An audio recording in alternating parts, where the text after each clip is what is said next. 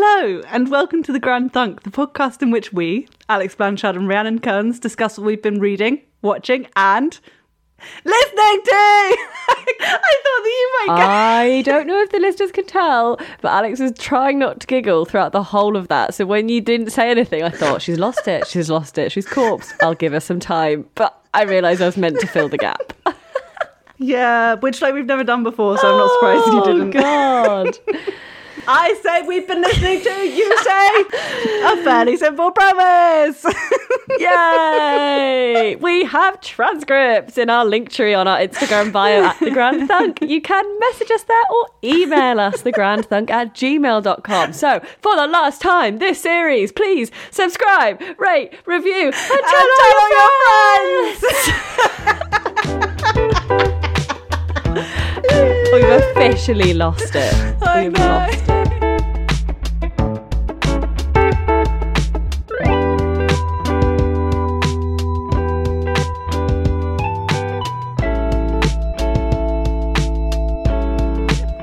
I think it's it's because we're recording an hour later.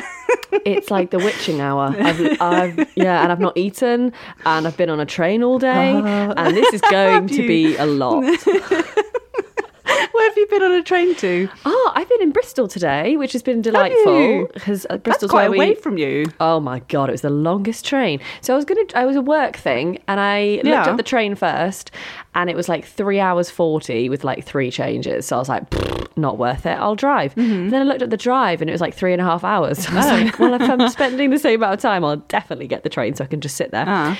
And like. I hadn't really thought about this. I've obviously been out and about, and when I was still living in London, I was using the tubes and stuff post like first lockdown. Mm. But I haven't done a long train commute like that or a long journey probably since pre-pandemic. And it, I got to hmm. Bristol and I was like, Jess, I I totally had that thing where people talk about, oh, I'm released back into society. I don't know how to like behave, what the social norms. And I was like, yeah, is that really a thing? Like, it's just a good line. And I, I had that on the train. I just have lost Yeah. my boundaries.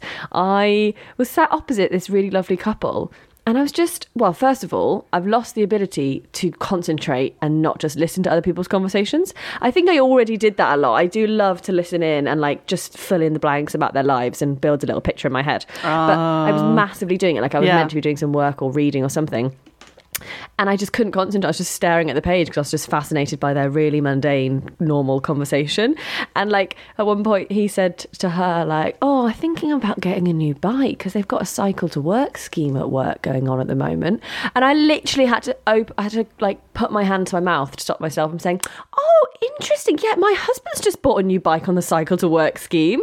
And I was like, "That's not even an interesting anecdote. That's not even like you can strike up a, a conversation with stranger on a train, but not for something as ridiculous as that." And I just had the urge, and I kept having the urge to just talk to people that for no reason. Like, do you know what I mean? Do you think that's just countryside life, though? I don't know what it is because then uh, there was a woman sat next to me at one point and she was on the phone and she started talking about like her job and it became obvious through my listening that I was like, oh, we work in quite a similar field. And she got off the phone and I just really wanted to tell her like, oh, I've got a similar job to you.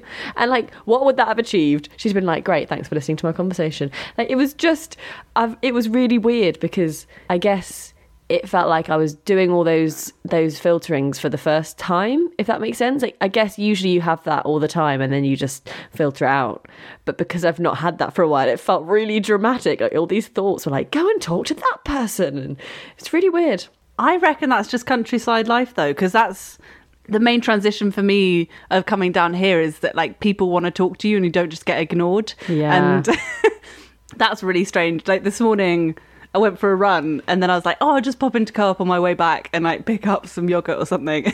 obviously, I'd literally, literally just finished running the second I stopped outside co-op. So I was, you know, beetroot and like there are rivers running down my face. And then this old lady dropped her stick, so I picked it up for her. and she gave me this look, and you know, you're like, oh god, I like, I feel like I understand how the Death Eaters might have felt when like Harry Potter looked at them because I was just, she was so aghast at my condition. Oh, And you know, you're like, oh yeah, I forgot that. Like in London, you'd do that, and someone would just just totally ignore you. They'd just blank you. They'd be like, okay, Mm. you're like running in sweat. I'm gonna just pretend this has never happened. yeah, Um, it takes a lot to shock someone, doesn't it? In yeah, London? you, you, it, it's like yeah, you, the, you're anonymous all the time, and then the, the weirder you get, the more anonymous you become because like people are like, well, fucking hell, let's stay away from that person. They're so weird. If you wear like a hat in Dorset, people are like, oh, that's a nice hat. you know I mean? but yeah, I think that's a, that's a countryside thing, isn't it? That just people talk to people all the time. Yeah, maybe that's it. I was just in a particularly chatty mood, clearly, and just had nowhere to channel it. and uh, I also definitely was probably that weird person that people stayed away from in London because I just, I, I do love people watching, and I do it on the tube, and I, I accidentally find myself staring at someone, and they've made eye contact back, and I've not realised yet, and then I'm just staring at them like a nutter. Um, so I had a couple of moments being like, oh, look away, look away. um, but yeah, all in all, my trains yesterday and today were great. I've just it was nice being out and about, really novel things like oh, I might get a coffee, might do this. Like I know this isn't particularly new anymore. People have been doing this again, but for me, I was like, well, hey, look at me go. and actually, Yeah. given your little uh, Harry Potter Death Eater reference there, Oh, yeah. that was one on top of my list of things to talk to you about today. I've got Have a you Harry Potter news? thing to talk to you. About. Oh my about. god, have you seen the news this week that Harry Potter are having a reunion for the 20th anniversary? The cast are coming back together for a special. Oh, Yes. are they a special what? Like special? I think like a not documentary, but like a kind of Yeah. a, it's called Return to Hogwarts, and it's basically bringing Aw. back the main cast members to talk about the 20th anniversary and I guess like relive memories Oh and talk God, about it. not the twentieth. What twentieth? of the Philosopher's Stone Since it of began? the film, yeah. oh wow, and it we're comes so out. old. I know. it comes out on the first of January, 2022. Yeah. On HBO Max, and I just don't know how to watch that. That sounds American and expensive, but we'll figure it out. Find a way. Yeah. I think it's the first time that definitely the three of them, Emma Watson, Rupert Grint, and Daniel Radcliffe, have like Yeah. regrouped since all those interviews that were coming out when the last film was coming out.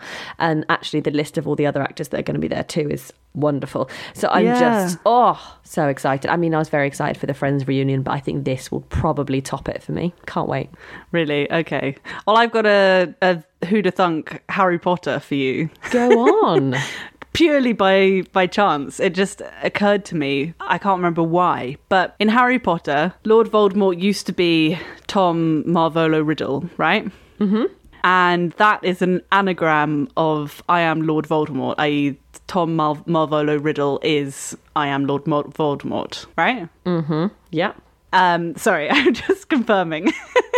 Yeah, Um, no, it's good. I'm with you. but obviously, that only works in English speaking countries. Oh. So pretty much every country has a different iteration of Tom's original name and then has a slightly different iteration of I am Lord Voldemort. Um, and one, one of my favorite of these was the Latin version. so in Latin, his name is Tom Musvox Ruddle, which is an ana- anagram of sum dux Voldemort. I am Voldemort the leader. I thought that was so wonderful.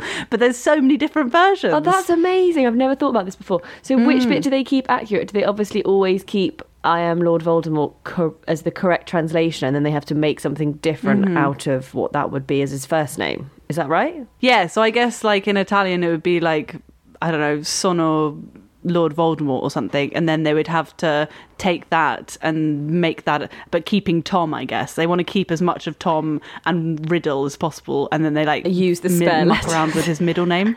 Yeah, anything Yeah. that is my name is, or no, I am, Yeah. whatever it was. Yeah. Yeah, I don't know whether it's like Je suis or Je m'appelle or you know, I don't know what. But you're to try to make Je m'appelle Lord Voldemort into an anagram. like Sweet nuts. Voldemort. Love it. So oh, much that's effort. excellent. I like that. That's a great who to thunk. How very topical that you didn't even know that reunion was happening. Very. Mm, delicious. Very topical. Delicious. Self plug. You ready? Go on, Um, please do. on the 23rd, 24th, and 25th of November this month at 9 pm on Channel 5, there's going to be a documentary, a live retelling of The Great Escape, which um, I worked on, must have been back in February of this year or something. Oh my god, that's coming out! I remember I you doing this. I know. Me trying to like edit the podcast around really long working days. Yeah. And we were recording at really funny times, and then you're sending me photos of like you in the set, like in lots of very small spaces. yeah, exactly. So it will come out tomorrow and the days after that. Woohoo! What a great week of telly you've all got. I know. And if anyone has a TV that will show a live feed of that, then please can you message me so I can come around to your house and watch it? what? So you can't watch it? well, I'm trying to think. Can you? Do you think you can watch a live? Like, can you watch Channel Five live on your computer with that if you don't have a TV license? Oh, I always forget you don't have a TV license. Um, I'm going to just get you that for Christmas. Like, you need a TV license. TV license. Ask Santa nicely for a TV license, and your problems will be solved. Um, I don't know. Yeah, maybe you'd have to watch it on catch up. Well, I'll watch it and then I'll review it and tell you how good it is. yeah, do go on. Um, but I also watched James Bond. oh, what did you think? In a nutshell, go. So good. I feel like we can really dive into it in depth now because the time for spoilers has passed. I thought you were going Um, to say I. I thought you were literally going to be like, I think we can go into it in depth now because I've seen it. Enough of Oh, that yeah. like drivel that you were chatting about last time. Now I've watched it. Let's actually analyze this. no, now we both watched it, so we can commune about some things that we both know now. Okay, in a nutshell. I loved it actually. Good. No, I really enjoyed it. But it's the least James Bondy James Bond that I've seen. Like he becomes a family man and he's all about like family values and really wholesome things instead of just like shagging women and drinking alcohol and shooting people. Yeah, his values are like so un James Bondy, which I'm not no protesting there. Um, who do you think is going to be the next James Bond? Um, I don't I think they'll do one for a while. I don't know. I think they'll do like backstory slash the daughter, and then Yeah. reboot the whole thing in like ten years or like six years or a long time. Oh, do you reckon? I was hoping for a collaboration between, um, oh, I've forgotten her name. Is it Lashana Lynch Oh, and yeah. Ana de Armas? I just thought that that would be like such an, they'd make such an amazing duo of like James Bond. She's a very like straight character, and then you have Ana de Armas being all kind of like flirty and ingenue on the side. I just think that would make the best combination. I think. I would love it. Uh, yeah, having said that, you're right. I think we were looking when I was talking to Sam about the idea of like the daughter thing and wanting to have a female bond, but actually, Mm. is the daughter the way to do it? And actually, I think the Lashana Lynch version or like route would be more interesting because she was already so good in this film and like it set up so Mm. Well with Yeah. the kind of teasing of like she was 007 for a little while, then she gave it back to him, then they worked together. Mm. If she now became 007, it would kind of fit. Yeah. But yeah, interesting to see where it'll go. Oh, I'm so glad you liked it as well because I obviously liked it, not really having seen tons of Bond. So if you have seen more Bond and you can sort of see how it fits in that big spectrum and still liked it, then Well, yeah, I'm not totally sure. I didn't follow. I was quite confused about the whole like M storyline that he's like, what kind of recrimination system do they have where this guy has created the like most mass destructive weapon? He's created this this weapon of mass destruction essentially that then gets taken on by the bad guy, and they all just like give him a little slap on the wrist and go, "Oh, you shouldn't have done that," but we're not going to investigate you and find out whether or not you had some part in giving it to the evil guy or why you were doing it. Mm-hmm. Do you know what I mean? I'm just, you know, and you're like, why is this guy still in charge when he's the one that has created a massive problem that he was hiding from everyone and still is hiding from everyone? Why did everyone just take it at face value that he's like, oh, but I'm very British and good and therefore I must still be a good guy? yeah, I hadn't really thought about How that. How weird, Yeah. Yeah. right? And it really like shocked. And the whole thing, the whole film made me feel very like wobbly about these ideas of like belief and intention that that what if we've set our lives up around a very specific set of values and beliefs and then they turn out to be wrong? Like m has set up all these value systems about what he believes in and how he believes he's defending the country and so has bond and bond dies for them. Sorry spoiler. Um what if what if that is wrong? Do you know what i mean? Like what if what if this concept of country or this concept of humanity is wrong? And there's there's no reason sorry this is getting very existential but like there's there's no reason why any of the things that they've committed their lives to are necessarily right or wrong. But like what if we have committed our lives when to I don't know reading and literacy and writing and like these things that are these that for me are those those are my like my that's my life force. That's what I'm doing. That's my purpose. That's why I've been put on this earth is to read as much as possible and to write and to believe in words. But like what if that's wrong? What if all our belief systems are just these like faulty mechanisms based on a random set of preconceptions about what what life is? Does that make sense? Yeah, it. d- I mean, it definitely makes sense, and it's definitely a valid question. I don't think I've got any answers for it. No, I'm glad that James Bond got you there. That's impressive. I guess it's because he's always like he's always been very Doctor Who of in that sense of just like regenerating. I don't Yeah. know I don't know enough about the James Bond whatevers, but I did they actually kill off the other James Bonds? No, So this is like the end of James Bond, James Bond. yeah, this is like literally. Yeah. I really massively ironically when we were driving to see the film, and I Yeah. was trying to like get in some revision Yeah. so it would make sense. I said to Sam, like, how does it work when they change bonds? Do they just die and then you have a new one? Or like, is it like the Doctor where they make it a hmm. story that they're a new person? Or how does it work? He was like, no, it just sort of starts again and you just assume it's Bond and there's not really like a shared history and there's no like, you know, they don't try and put a mask over the fact that it's a different person. They just embrace a new character and it's just how it's worked. And like, and I was like, oh, so he couldn't die or anything. she was Yeah. like, no, they just, there's one thing that you can know as a fact about Bond is that he won't die. And I was like, in and then obviously yeah his world came crashing down when uh Yeah. proved to be wrong But yeah, just strange when this character that you've seen as sort of immortal then dies and then just like brought into sharp relief everything that he lived for, I guess. yeah. What a big dilemma a moral dilemma a big thunk you've been left with a grand thunk you Yeah. might say What about you? What have you been up to? I have got a few little things to, to whet your appetite. One of which I sort of briefly mentioned a week or so ago, um, and have since actually gone away and listened to it. I've listened to the wonderful Stanley Tucci on Elizabeth Day's How to Fail podcast, which I think I ah. mentioned in passing because he's got this book out called Taste, uh-huh. um, and he's promoting it all over the shop. Mm-hmm. And yeah, he went on her podcast and gave the most wonderful interview.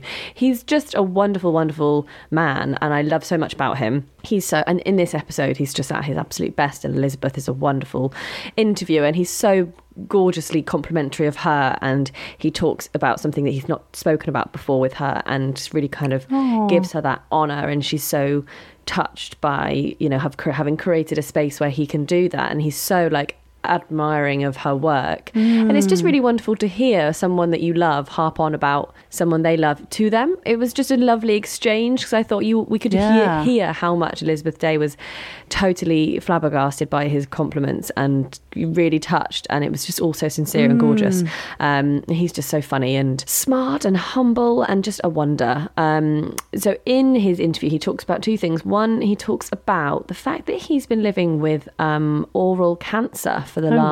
last I think two, three years, which is particularly, de- you know, I think he's in remission and he's in a Mm. good place, but it's particularly devastating given his life so heavily revolves around the joy Oh, yeah. and the passion of food and eating and sharing around a table. Oh, wow. It just felt really like poetically harsh. Um, you know, cancer's going to be awful no matter how it, what form it comes in, but to really sort of go at your most beloved, sacred part of your life. And he talks about, you know, I think he was on soft liquidized food for like 18 months hmm. and there's still, his taste is still massively altered and his experience of food is still so different. So he talks about that very openly. And then that kind of moves on to him talking about his first wife that he lost to cancer. Because I think I, it came, you know, me talking about this episode came up previous weeks because I was referencing that he's married to Emily Blunt's sister, which he is of more recent years. Um, but yeah, his first wife, whom he had children with, um, passed away from cancer. And I think, I, I mean, I can't imagine being diagnosed with cancer when you've been a carer for your most loved one and then kind of getting it yourself and really knowing some of the awful ins and outs and the finality of and knowing how that must affect your children watching the, the second parent go through something like that. It's just so much to kind of quarrel with in your mind and your heart. Um, and he talks about how he was caring for her. And actually if you're familiar with the how to fail podcast elizabeth asks her guests in advance for three failures that they talk about and actually the one of the failure he brings um, is that he wasn't there when she died his failure to be with her as she passed away And I think it was because it was a bit of a choice for him. And he looks back on that with a, a certain amount of kind of difficulty um, because he just knew that he wouldn't be able to be a father to their children if he was there when she died. It would send him to such a place of, you know, he didn't say anything specific, but you could tell he was alluding to the fact he wouldn't have been able to go on and he couldn't have done that to his children. He couldn't have not been a father when they'd lost their mother. And so he kind of made the decision to emotionally distance himself, obviously not cut off. And she wasn't fully cognitive at that point, but Oh, he wasn't able to be there in the room with her and and he was just slightly distancing himself as he knew those days were coming. Um, And he talks a lot about that. And it's just so moving the way he immortalizes her in, in their house now and in their lives and with his, his current wife and his children and their families and how it's such a beautiful blend. And he talks about her in such a beautiful way, in a very present way. Um, but then that, that thought of that as a failure is just really heart wrenching to hear. Um, but just mostly very beautiful and very moving. It's so, so tender. And I just think he's a, oh, he's such a wonderful man. Um, so it's a really, really, really great listen. There's lots of uplifting, joyful moments. You know, obviously they talk about The Devil Wears Prada. Obviously they talk about, you know, his amazing career and his love of food and the um, cocktail making video that went viral during lockdown that sent him into these new realms of fandom with people. Um, so there's so much to love about it, but those two things were particularly just really stuck with me and just was so beautiful. Yeah. Oh, that's heartbreaking.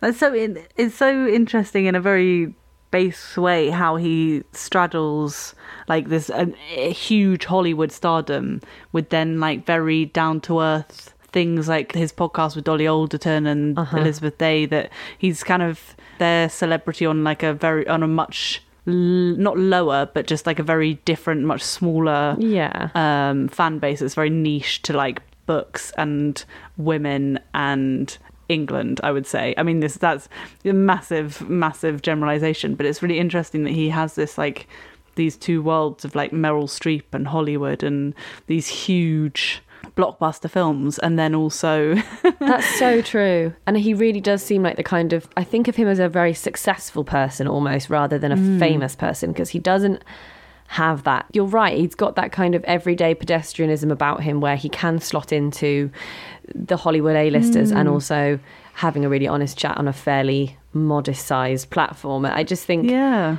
not that we're talking about Elizabeth Day's podcast if it's if it's not a massive deal, but you know what I mean in terms of his sphere, Yeah. it is. Yeah, yeah. And yeah, I just get the impression that if you met him, he'd be so charming and happy to give you his time. It's just he seems wonderful. So, on the topic of celebrities, Mm-hmm. but skewing at a very different slant, I listened to a podcast called um, The Shit Show. I found it because of an Instagram account called The Shit I Care About. I don't know whether you've seen that on our Instagram accounts. Yes, yes, I have seen that. Hmm. So I listened to their podcast for the first time, and it was a podcast about Travis Scott and the huge tragedy that happened at Astroworld, where Travis Scott was giving a show at this festival that he set up, and it's been known for a number of years that the festival has like a lax amount of security measures, and everything's a little bit messy in the setup of it. And at his performance, there was a huge surge, and a bunch of crowds broke down barriers, but the the numbers of tickets that were sold were already said to be too many, and there was a huge surge, and um, people were, were getting trampled and eight people died i believe and a huge number of others are in um, were injured and there's others in critical care and God. the controversy that's come out of it has been because of travis scott's responsibility in all of this because he's been said to incite crowds a lot and encourage sort of moshing and dangerous behavior. And i think he encouraged some fan to jump from a balcony a number of years ago and they were paralyzed. So there's a number of like awful situations that he's been aligned with, I guess. So this podcast was very much laying the blame at Travis Scott's feet of and I think I definitely think certain things are his responsibility in terms of like the numbers of tickets you sell, the amount of um, medical staff you have and their proficiency and those sorts of things are his responsibility. But I was also wondering about because a lot of people have um, shown him not stopping the show basically and saying that him not stopping the show is the reason that so many people died. And it is that the show wasn't stopped is a reason why so many people died and they've layered that against other artists who have stopped the show when they've seen um, people fainting or whatever. But i was just wondering about like stage managers. Is there not like who why why is the artist responsible for stopping the show? Is there not like some like if you were in a play the actors themselves aren't responsible for stopping the show. Like there's a manager or a director a stage manager or a director that would like say actually guys stop the show like this needs to happen or do you know what i mean? That that i kind of have this feeling that surely surely there should be some sort of like production manager that is in charge of things like that and stopping the show and making sure that everyone's safe. Like i, I don't know. I just it seems like the artist should be responsible for the performance. I guess from a theatre perspective, the stage manager would be watching from the wings and so would be aware of all things technical and all things that they could see on the stage. Yeah. And then you'd have like the front of house staff and the ushers who are responsible for seeing what was happening in the audience. Yeah. But then I guess the performer is the only person that kind of has access to both of those views. Oh, I see. And probably would see things first. So whilst it shouldn't be their Yeah. job, if someone stood up in an auditorium and started to crawl on the front of the stage, the actor's going to be the person in that exact moment who, or the artist, if it's a singer, who will see it and be able to react first. So I guess Yeah. maybe it shouldn't be and it isn't their responsibility, but it naturally they are like the first responder. yeah i just feel like there should be there should be measures in place surely that that some so someone can alert the artist properly about what's going on there should be if this is a common thing which it seems to be of people dying at concerts then surely there should be like you stick someone in a balcony above the stage or whatever and they are responsible for ch- checking like the crowd and making sure that everyone's standing up and i don't know i'm not sure. But yeah really tragic. But yeah it was a really interesting podcast just sort of explaining what was going on with that because i mean the videos are awful. Don't look them up because it's just there's the people climbing up the the ladders where the cameramen are standing telling the cameramen that someone's died in the crowd and mm. the cameramen are just ignoring them. And it's just like really tragic to see the level to which and there's the crowds are chanting stop the show stop the show stop the show. And it's just like really awful to hear and the, i think the performance went on like 40 minutes after people started yelling stop the show. God. i know. Yeah. And but that that uh, podcast explains a little more about that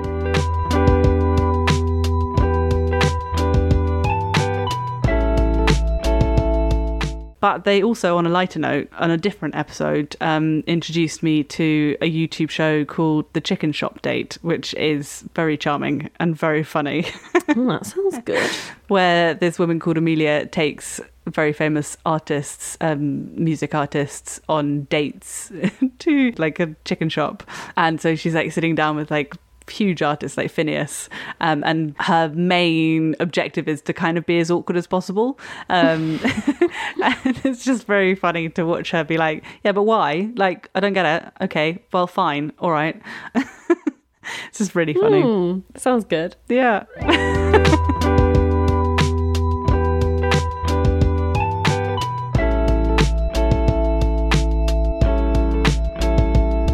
I've been watching um, a new-ish BBC drama. I think they've all come out now, or at least five, maybe six have, and I've only watched about three of the episodes. But it's on BBC One, and it's called Show Trial. Oh, I think we were killing time before we were watching Succession, which is so good. Oh my god, so good. Um, and it was just on, and actually we're like, oh, that looks quite good. It happened to be the first episode, so we're like, we'll give it a watch.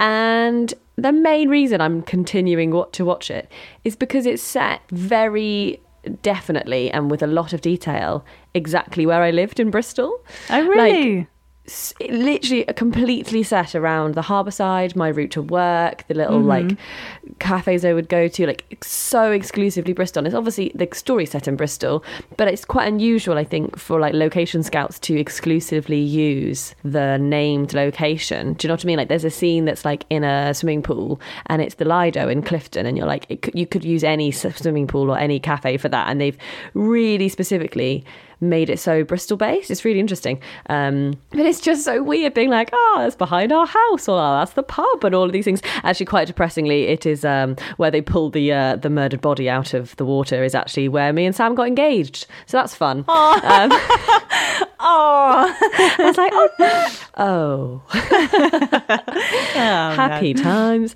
Um, Yeah. Yeah. So Aw. spoiler, it's about a murder. Um, it doesn't start about murder. It starts sadly about a woman who's gone missing, Mm-hmm. Um, a student, university student, and they then sadly in episode two maybe or the end of episode one find her body. And so it's an investigation into her, her disappearance and her murder or her death, we should say. And they are mostly investigating um, a really interesting character called Talitha, and she's presented as this kind of yeah, it is a good name. She's such a fascinating character. She's very, very well acted. I wish I knew the actress's name, um, but she's kind of this very stereotypical, I guess, rich bitch and university kind of that kind of person, eh, very stereotypically.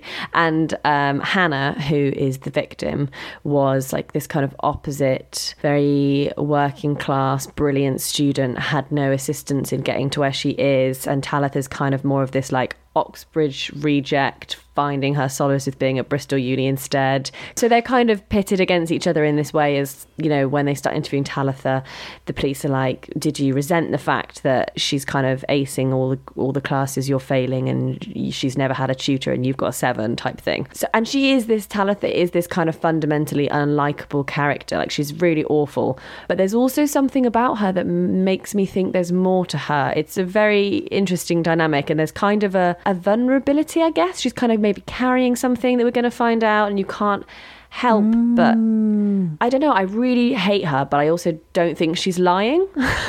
like it's very interesting. So the reason she's kind of called into question in the whole thing is because there's these texts between her and Hannah where she's threatening her and saying some pretty awful mm. things, and then there's this kind of you know the web unfolds as to how they're connected, and there's a mm. lot of mitigating circumstances, and she's very much looking like in the hot seat. But I'm only on episode three or four, I think, and yeah, the more people are coming into it, but it's just mm. that's it's mostly her character that I think, and the fact it's in Bristol that that I've kept watching it. It's not you know like the best mm. crime drama in the world. It's not getting like uh, millions and millions of bums on seats every week, but it's certainly very much got a hook, and I think it is in this character dynamic. It's really interesting.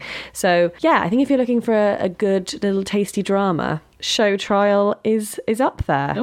There's a lot of yeah, there's a lot of class investigation in it. I think in that more of the characters now that are being sort of implicated have very like powerful families. So Talitha is mm. from like a very wealthy family. Her father's some millionaire, and I think one of the guys that's connected, his mother is like in the shadow cabinet or something, so just having to resign and all sorts. So like mm. it's an interesting exploration into that side of power dynamics when it comes to the law. It's a good little watch. I enjoyed it.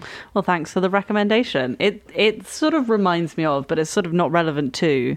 I was thinking about Succession and the fact that we've now set up our Patreon, which we're so excited about. So we set up our Patreon with our book club. One of our tiers in our Patreon is the book club, but the lower tier is extra content, and some of the extra content is going to be deep dives into various things that um, Rhiannon and I are separately interested in. So I've lined up um, a pal to talk about Shadow and Bone, which obviously I have a massive crush on, and she does too. And we're going to go so hard into that. And I've lined up an expert on Dune, and I'm very excited for all the content that's going to Get be. your nerd on. I'm gonna get my nerd on, and I was, and you might get your nerd on with Succession. I don't know. We'll- Absolutely.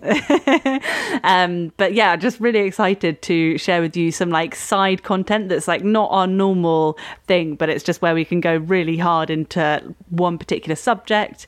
And yeah, we're gonna so watch this space. Our Patreon is gonna be buzzing with with content So, very quickly to explain what Patreon is, in case you've never heard of Patreon before, I hadn't heard of Patreon until quite recently, um, and I've just started following a few artists on there. Pa- Patreon is a website platform um, which is basically a really wonderful way for audiences to support artists and creators whose work they enjoy, and for creators and artists to share more work back, basically. Um, so, if there's someone whose work you're really enjoying, you can support them via Patreon, and that increases their platform and means they can kind of give you more content. Um, so our Patreon, as Alex was mentioning, is going to have loads of tasty little extra morsels, extra content. We're going to do some interviews, loads of different things. Um, our weekly podcast will stay exactly the same and it'll be appear to you on the same platforms that you currently listen to it on and it will continue to be totally free. Um, you can join it at different levels ranging from three pounds to six pounds um, with a variety of different things going on in those little brackets. And hopefully it's just a really wonderful way for you to help us keep on going if you're enjoying the podcast and get more funking in your life if you need it. Um, there's absolutely no pressure to at all. If you just want to keep us once a week, we we accept that. That's fine. That's enough for anyone, to be honest. Um, but someone described it to me in a really good way recently by saying when they were explaining what Patreon is, in that if, for example, you're listening to a podcast on your commute and when you get your commute you you pick up your morning coffee basically imagine that once every four listens we're there with you and you buy us a coffee. And that's that's basically all that three pounds a month is. It's like once every four listens and it basically just helps us stay afloat it helps us grow and helps us keep going. So it's and mostly for us it's a like alex was saying it's a really fun way to get more targeted specific content out there respond to what you guys like if there's particular things you want more of. It's another way to sort of build that community which um, we're absolutely loving. So yeah check it out. It's in our instagram bio link tree. And if you're not on instagram we'll email you or you email us and we'll find you somehow and our book club, which we held last week, was it? Yeah, last Friday. Last Friday was so much fun, Oh. and it was such a pleasure to meet so many wonderful listeners, and it was just an amazing conversation. I was really struck by just so many interesting points. So many people have read the book. I was couldn't believe it. I was really touched by that. It was really oh, it was so lovely, and like It really was. Yeah, there's so many of us, which was so nice because Yeah. you never know if it's going to literally just be us two.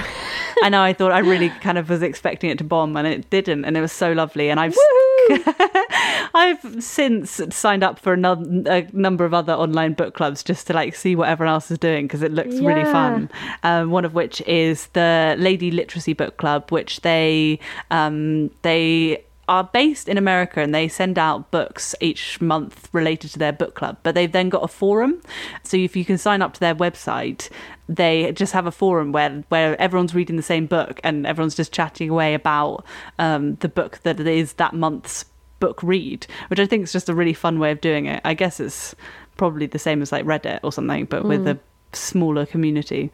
But anyway, I'm just so excited about our next book club and I'm so excited about the Patreon in general. I just feel like it's really cool to be doing these different things with our community, like bringing together deeper dives into nerdy stuff and be doing the book club and meeting people in person and chatting and yeah, just really, really exciting new step for us, I think. Absolutely. So we'll be deciding next book club's book. I suppose because this is the last episode of the series on Instagram, but we'll email everyone that came to our last book club. Yeah, get in touch. I'm loving the poll at the moment where people are just popping in their book suggestions. It's such a great variety. Oh, they're great, Yeah. aren't they? I know. There's such a random selection. Not random, but there's just a very broad selection of different books that would I would never it would never occur to me to read. So I'm delighted because that's what it's about, isn't it? New books, Exactly, exactly. New Yeah. blood, new blood. um, what have you been reading anyway? Speaking of books, new books, give me your latest. Oh my god, you're gonna hate this. Oh no! I'm sorry in advance. reading this really horny book. a horny or haunted? Horny. Oh, Um, okay. it's a very horny high fantasy book. my Which I- dream. Yeah, I'd seen a lot of your Instagram, and I don't. I I'm beginning to learn that actually quite a lot of Bookstagram things are just like very horny, very smutty books, and not. I keep on thinking if loads of people are recommending it, it must be really like highbrow and profound, and then they're like Ah, really yeah. not. But I delved into this one and delved right through to the end. Um, it's basically like a horny Beauty and the Beast retelling with, and then it's it's sort of it's Beauty and the Beast, and then there's another sort of fairy tale, and I can't remember the name of the fairy tale, but one with that features a prince and needs to be turned back into a prince, and there's like three evil tasks to uh, perform, and then there's fairies and horniness and i'm never quite sure that in these sorts of like books fairies are like humans but they're just like much more kinky Are they life sized? Are they tiny? yeah no they're like life sized humans that are like slightly more into murdering stuff and like slightly more kinky and a bit magic So not Tinkerbell. no well she's pretty kinky Kink kinkabell more like Tinkerbell. Take a bow. Thank you very much. Thank you very much. Um, but yeah, no, I just I really enjoyed it. Um, I wouldn't really recommend it, I don't think, but um, it's just one of those things. I wish I'd discovered them because I feel like m- younger me would have really, really, really enjoyed them, and I'm enjoying them now. But I think like with that side of cynicism where where like I know what a healthy relationship looks like, and like love triangles don't quite do it for me anymore, and like um you, and that kind of like push and pull of like does he love me? I don't know, maybe, and you're like ah fuck it, just tell each other you love each other. It's like so boring to have you do this back and forth.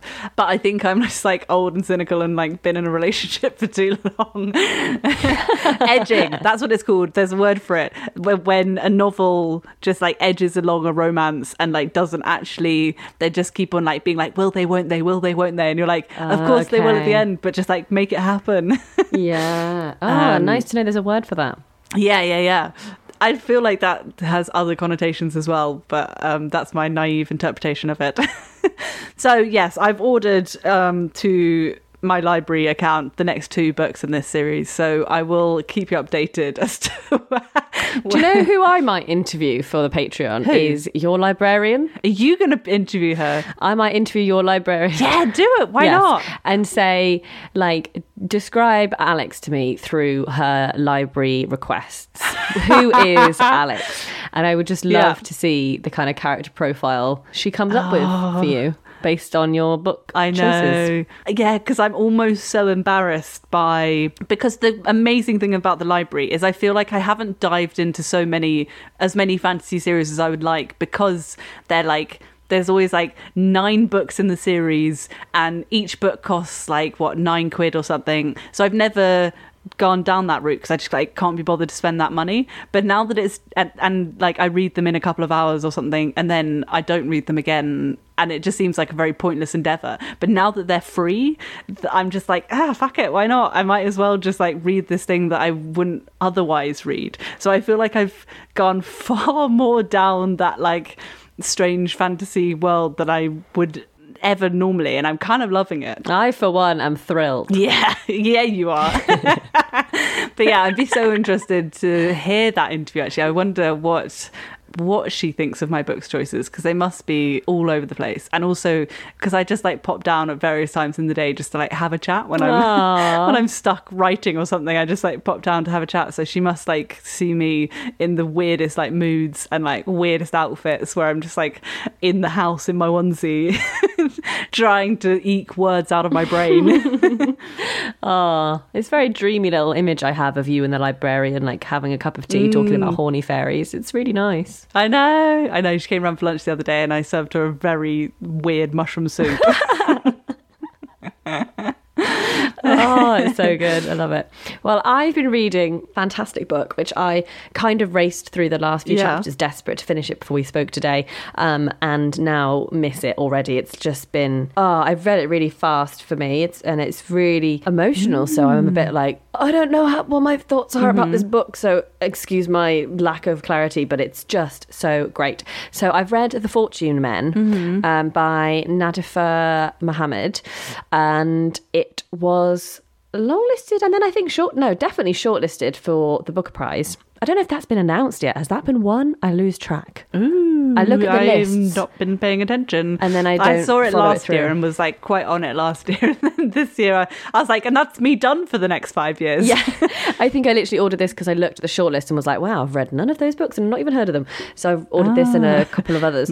Um, Bad book reviewers. bad bookers, yes. But The Fortune Men is a fantastic read. It's Yeah. so so brilliant. Uh-huh. It's also really it's the main character is a man, Mm-hmm. and for me it had a real masculine voice like it was it felt Mm. like a man writing a man to me and the front cover has got a picture of this man so i guess it was just very like man in my head Yeah.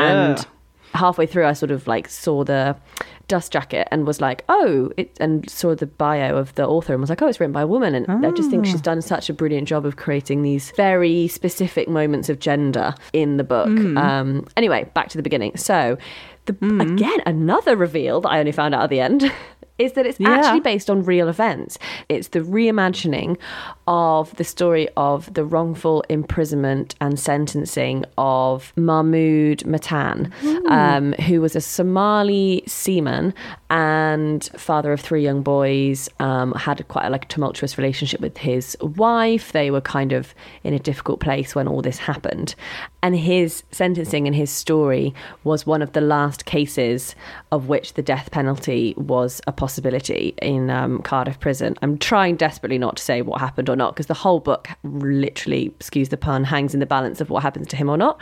Um, but it's basically a really quite famous case. And so basically it's cent- yeah centers around this this wonderful character Mahmood uh, Mattan and his name and lots of the names stay the same except for the victim who was a Jewish woman who's murdered seemingly in the story out of the blue. You know she has no enemies. She's not embroiled in any rows. There's no animosity going on. She's living a very simple life with her sisters.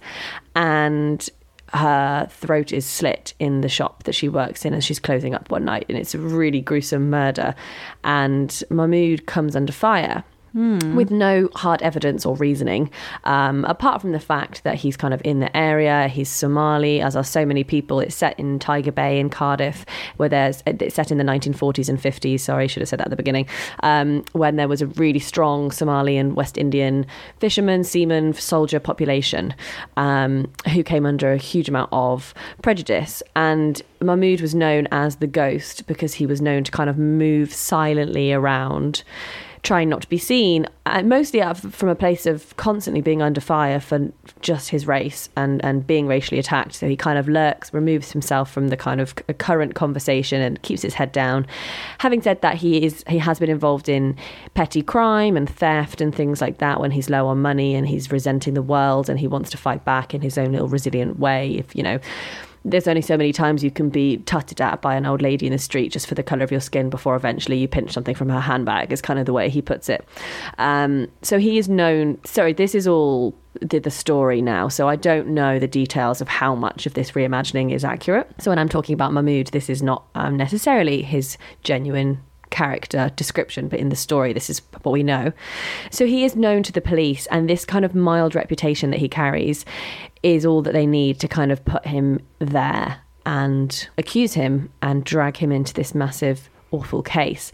And the reputation that he has neg- this negative reputation he has with the police and the area is just massively magnified simply due to the color of his skin and his background and his faith as a muslim. And the family who are also lovely and we hear their story the the, the Jewish woman who is murdered and her sisters, we, we know you really get to know their story as well. And through a point of desperation and complete lack of sense as to how this could have happened to their wonderful sister, they put a reward out for two hundred pounds to for any information that leads to a conviction. And so, as soon as the spotlight is even pointed vaguely at Mahmood, hmm. so many witnesses come forward to get their hands on the money, claiming they saw him in the area, claiming he's had a knife before, claiming all sorts of things. And so, this mountain of fabricated evidence, in inverted commas, witnesses, it comes uh, comes onto him in in a huge like barrage. And he just remains fairly like this is awful. I hate that i'm in prison. It you know i'm not nothing's going to happen to me because I'm completely innocent. And you just slowly watch this man's complete belief in the truth and God and protection of justice being chipped away by prejudices of the time, an awful legal system, lack of like empowerment over your own case, all of these things. And there's, you know, so much more to the story than that. You have his um, this really amazing, interesting family dynamic with his children. Um, there's so much of an interesting exploration of his heritage and how he came to Cardiff, why he came to Cardiff, his work on the seas, his Somalian heritage, and his marriage to Laura, who's a, a white Welsh woman, and you know how she was treated in the 1940s, 1950s for marrying him, and the way their children are treated, and all of these things. That when I got to the end of the book and realized this was a real story based on a real story, it was just yeah, huge, huge kind of hugely fascinating to know this captivating story it was sadly coming from a place of truth. And it was very interesting for me as well i think to you often read that kind of i guess to kill a mockingbird-esque storyline with a very american lens. Yes. and actually to have it set in Cardiff and all these and being from like quite near the border of South Wales and spending a lot of time in that area just so many place names that I, I know so well.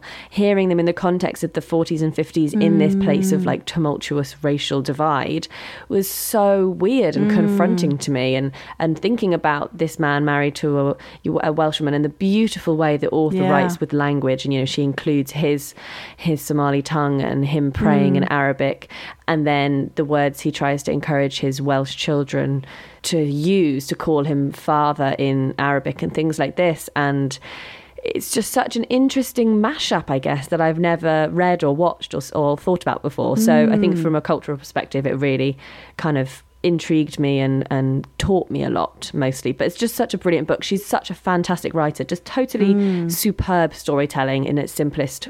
In- um, in not it's not simple, but my simple description of it would just be superb storytelling. It's it's just really gorgeous description. I can't remember what it hmm. was that made us talk about this recently. It might have been in the book club actually when we were talking about the use of description versus or maybe it was with Susan. It was with Susan in our last episode, Susan Ferber, and she was talking about how she as a writer felt like you know had a bit of imposter syndrome because that's never been her bag before to have reams and reams of like complex description and she's more about the dialogue and things. And actually this hmm. book had the perfect balance for me. It had gorgeous juicy detail and description that never felt too flowery and surface level. And I didn't I never wanted to rush through it. It just was painting the picture that bit brighter.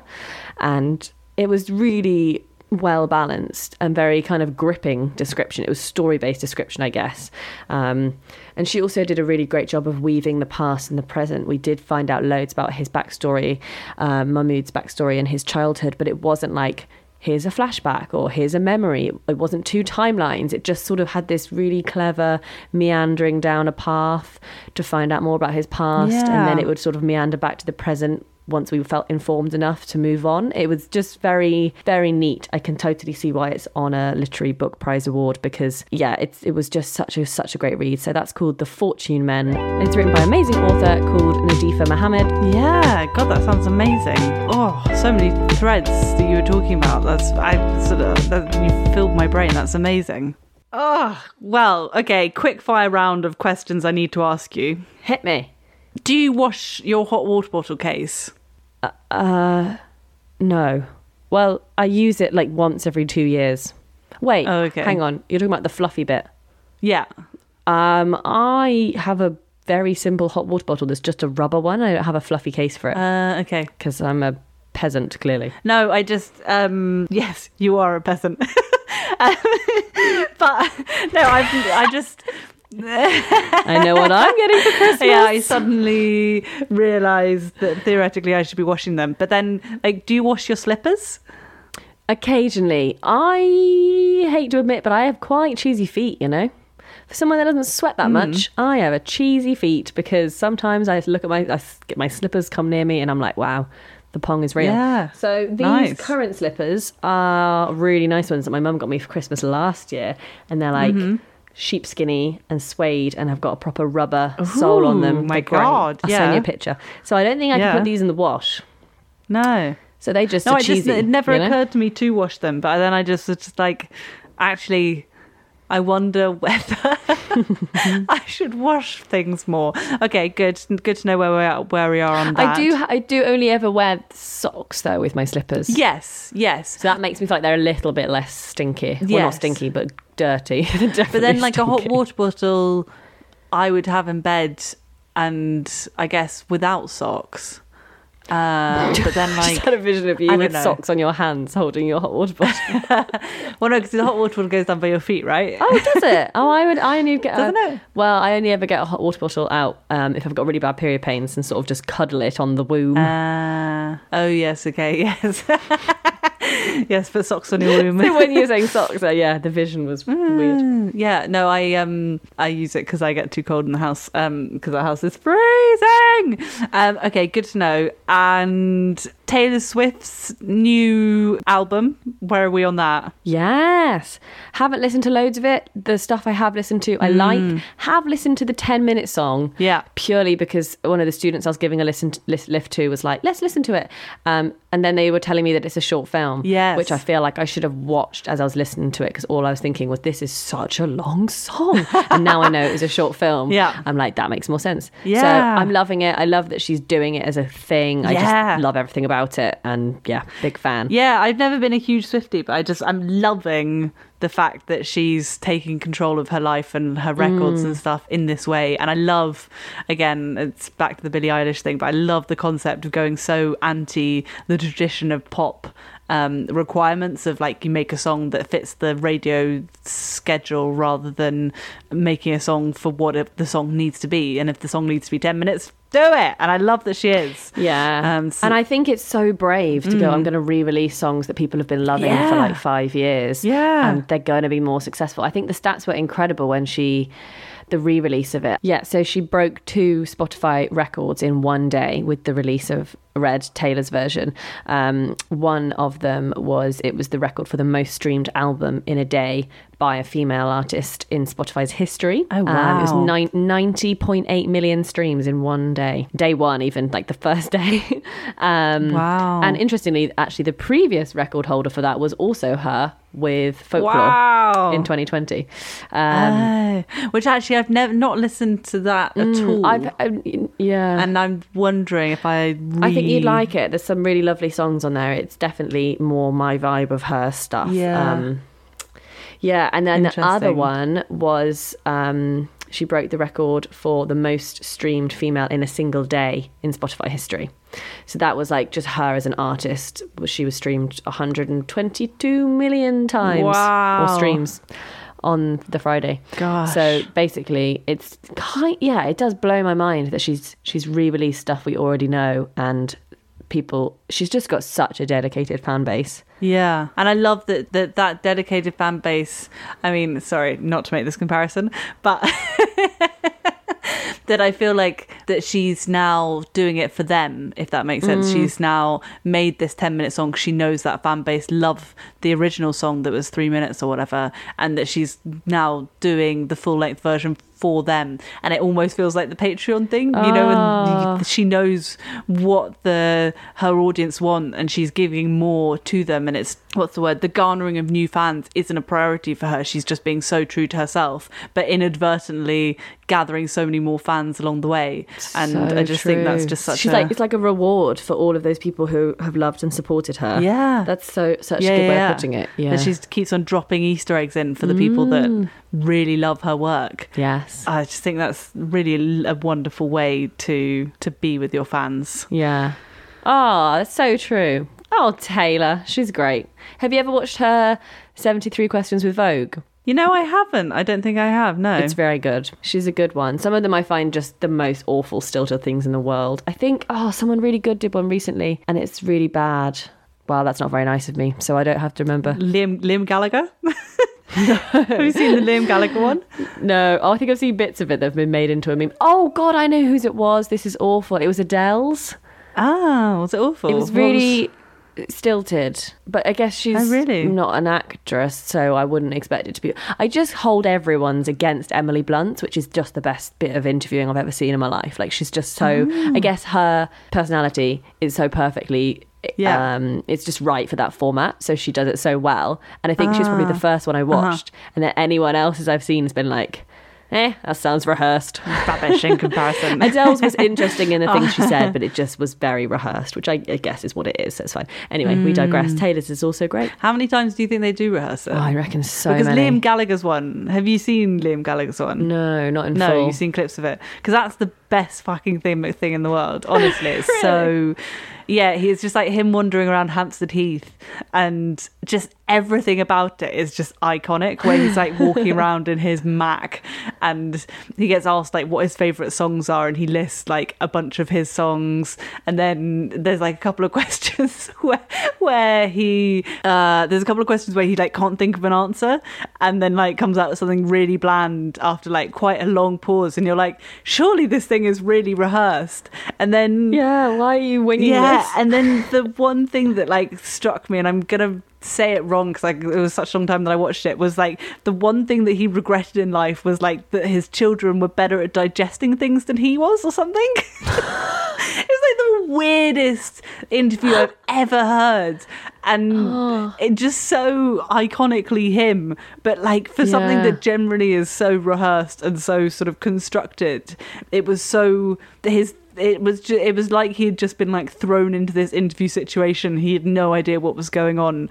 and was just like sort of down for it. But yeah, that's hilarious. Yeah. Of course, he had to though. Like, if it is a classic rehearsed thing, of course, his had to be like off the wall. Ah, and yeah. not at all in that vein. Yeah. The other one that I love, um, Emma Stone's, is really nice, Mm. very lovely and sweet. That's another good Mm. one. I do often just, if I'm in a bit of a lull, I'll just like search for some. I think Reese Witherspoon's was a good one as well. There's just lots of people. It's very, it's just a very interesting format. yeah. Um, have you ever watched the? Sorry, this is a real. We're really digressing now. it's going to be a very long podcast. Um, have you ever watched the Architectural Digest's tours of celebrities' houses?